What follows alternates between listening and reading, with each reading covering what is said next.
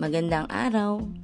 Isa na namang podcast lesson para sa Araling Panlipunan 4 ang aking ihahatid para sa araw na ito.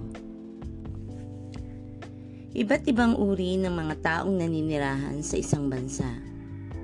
Hindi lahat ng naninirahan dito ay matatawag na isang mamamayan dahil may mga dayuang nakatira dito na maaaring hindi kasapi nito. Isinasaad sa saligang batas kung sino lamang ang may tuturing na mamamayan ng bansa. Ayon sa saligang batas ng 1987, Artikulo 4, Section 1, ang mga mamamayan ng Pilipinas ay ang mga sumusunod. Mga mamamayan ng Pilipinas sa panahon na pinagtibay ang saligang batas noong February 2, 1987 kung ang ama at ina niya ay mga mamamayang Pilipino.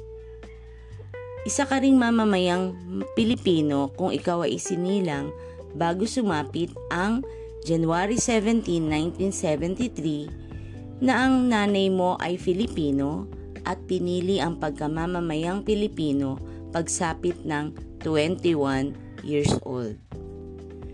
Ikaw din ay isang mamamayang Pilipino kung ikaw ay dating dayuhan na naging mamamayan ayon sa batas o naturalisasyon.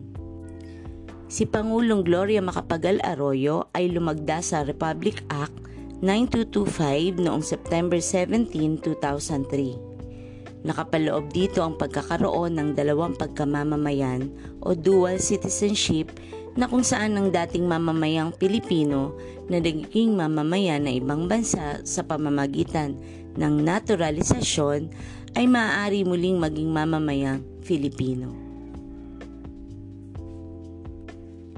May dalawang uri ng pagkamamamayang Filipino. Isa kang likas o katatubong mamamayan kung ikaw ay anak ng mag-asawang Filipino. Isa kang mamamayang Filipino dahil sa pagkakasilang. May dalawang batayan naman sa pagkakamit ng pagkamamamayang ito. Una ay ang husang ginis na naaayon sa dugo o pagkamamamayan ng mga magulang. Hindi binibigyang halaga ang bansa na kanyang sinilangan.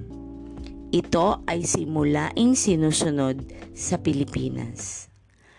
Ang husoli naman ay naaayon sa lugar na kanyang kapanganakan anuman ang pagkamamamayan ng kanyang mga magulang.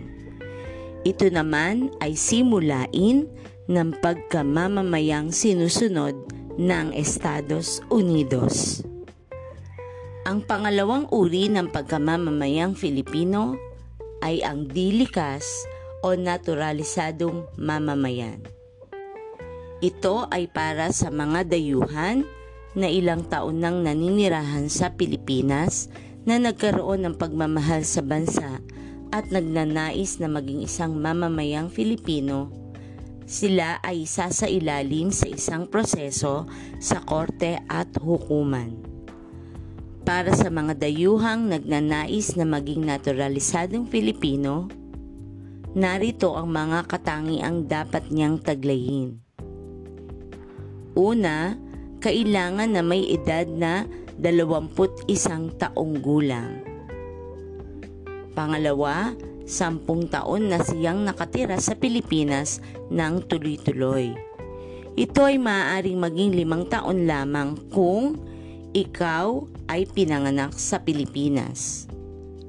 Kung ikaw ay nakapag-asawa ng isang Pilipino, at kung ikaw ay nakapagturo ng dalawang taon sa pampubliko o pribadong paaralan at ikaw ay dayuhang mayroong bagong industriya o nakagawa ng bagong imbensyon sa Pilipinas.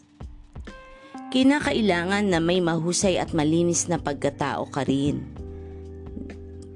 Naniniwala sa saligang batas ng Pilipinas, nagmamay-ari ng lupain at may matatag na trabaho, nakapagsasalita at nakasusulat ng wikang Filipino, nagnanais na matutunan at tanggapin ang kulturang Filipino at nagpapaaral ng anak sa paaralang itinuturo ang kasaysayan at kultura ng Pilipinas.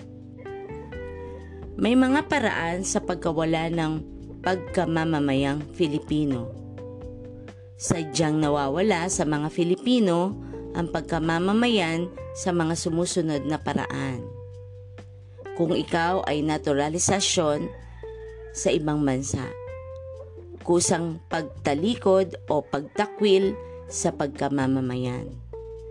Paglagda sa isang panunumpa ng katapatan upang itaguyod ang saligang batas ng ibang bansa sa pagsabi, pagsapit ng gulang na 21 taon.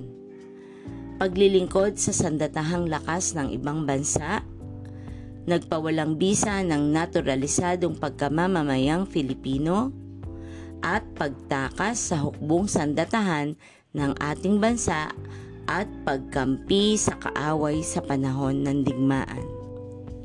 May mga paraan naman para sa muling pagkakamit ng pagkamamamayang Filipino. Maaaring mawala at matamong muli ang pagkamamamayang Filipino sa paraang itinadhana ng batas.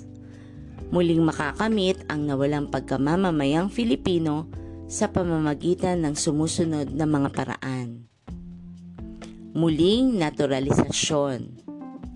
Aksyon ng Kongreso pagbabalik sa Pilipinas at muling pagsumpa sa katapatan sa Republika ng Pilipinas, pagpapatawad sa hatol ng hukuman sa isang tumakas na miyembro ng sandatahang lakas. Subalit, may mga dahilan din kung bakit hindi maaaring maging mamamayang Filipino ang mga dayuhan. Hindi sa lahat ng pagkakataon ay maaring maging naturalisadong mamamayan ang mga dayuhan. May mga dahilan kung bakit hindi sila pinapayagan ng batas. Una ay ang kung gumagamit sila ng dahas upang magtagumpay ang kanilang kagustuhan. Pangalawa, kung sila ay sumasalungat o nagre-rebelde sa nakatatag nating pamahalaan. Pangatlo, kung siya ay nahatulan sa kasalanang may kaugnayan sa moralidad gaya ng pagsusugal at prostitusyon.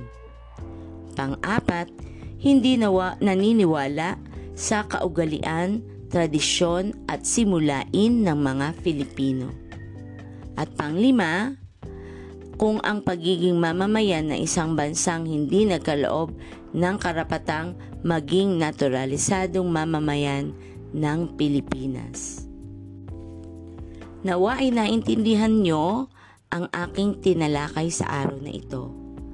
Maraming salamat sa inyong pakikinig. Mag-ingat ang lahat.